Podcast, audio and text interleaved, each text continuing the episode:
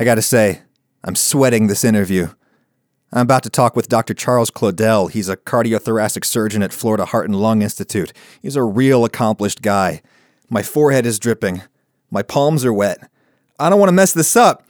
Is this excessive sweating a normal response to stress, or could it be hyperhidrosis? Let's find out. It's Helmet of Health, the podcast from North Florida Regional Medical Center. I'm Adam Ragusea. So, Dr. Klodell, everybody sweats, some of us more than others. Uh, when does it cross the line into like a, a diagnosable condition? People that have true hyperhidrosis, it's not subtle. They don't they don't question whether or not it's normal. They they will sweat at rest. They will sweat when they're sitting in an air conditioned room by themselves just watching TV relaxing. It's it's inappropriate sweating when when you're on a treadmill at the gym, everybody sweats. Not everybody sweats in a 65 degree room, and and folks that truly have hyperhidrosis will. Do we know what causes it? So hyperhidrosis can be caused, uh, in theory, by sweat glands that are over-receptive to the electrical impulses that are being delivered to them, or it could be that there are too many electrical impulses from the brain being delivered to those sweat glands. We don't really understand that. What we do know is we know how to treat it and treat it well. Okay, so say that I'm somebody who just sweats not in situations of stress, not when I'm having lots of physical activity, but when I'm just sitting on the couch, I'm sweating profusely. What can you do for me? Well, the first thing is we have an interview. We talk about whether it's what we call primary hyperhidrosis, which is a person that says, I can remember this all the way back to my childhood days. I had trouble in school because the papers were getting smudged, things like that. Those are the patients that can be surgically treated. Then there's secondary hyperhidrosis. Those are patients that have developed it. They, they were fine, and then all of a sudden at age 55, they developed it. Those patients don't respond very well to surgery. So for, for the patients that have primary hyperhidrosis, now we talk about what body parts are impacted. Is it what we call cephalic hyperhidrosis, which is of the head, or is it the more common palms and feet? Uh, and some patients even have it in their armpits. For the people that have it in their hands and their feet in particular, palmar hyperhidrosis is very, very life limiting.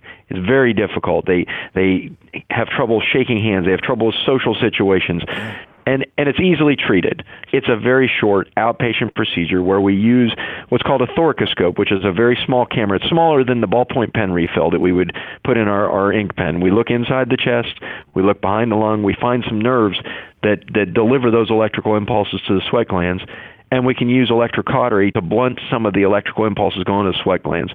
Um, that procedure takes about 45 minutes.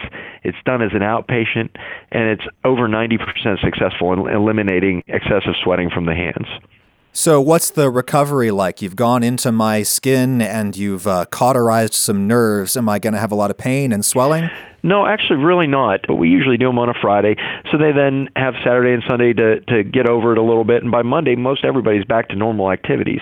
Uh, I've had patients that have gone and run a, a half marathon 36 wow. hours after the procedure.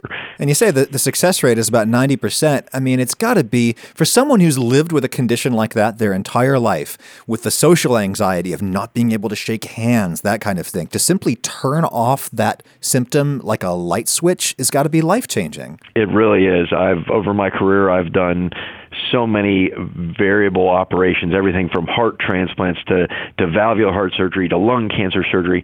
And the number of cards and letters and positive feedback I get from the patients with hyperhidrosis after the surgery is tenfold all of the other things that I do.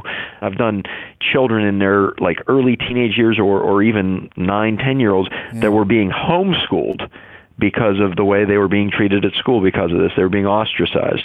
So it's just a, an amazing change uh, for, for an otherwise somewhat disabling condition. One more question, Dr. Klodell. As we said, everybody sweats, not just people who have hyperhidrosis. Um, and a lot of people are bothered by their sweating.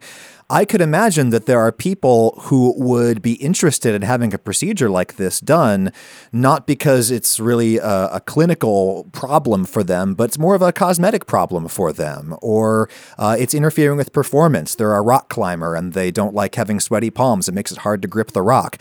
Is this something that people could get done on a more elective basis? Yeah, that's a great question. Thanks so much for asking that because I, I really do need to stress that this is for people with pathologic sweating, abnormal sweating People that just sweat with physical activity, not a candidate. People that have generalized sweating, your body sweats for a reason. You want to you want to offload heat through sweating. Um, when we do it for people that have pathologic sweating, they still have plenty of mechanisms to offload heat, and they don't experience any problems related to that for somebody that only sweats with exercise and has appropriate, situationally appropriate sweating, we would not want to do this, and this they would not be a candidate for this procedure. All right, Doc, appreciate it. That's Dr. Charles Klodell. He's a cardiothoracic surgeon at Florida Heart and Lung Institute. To learn more about Dr. Klodell and hyperhidrosis, visit stopmysweat.com. Thanks for checking out this episode of Helmet of Health. If you found it helpful, please share it on your social channels and be sure to check out all the other podcasts in the library.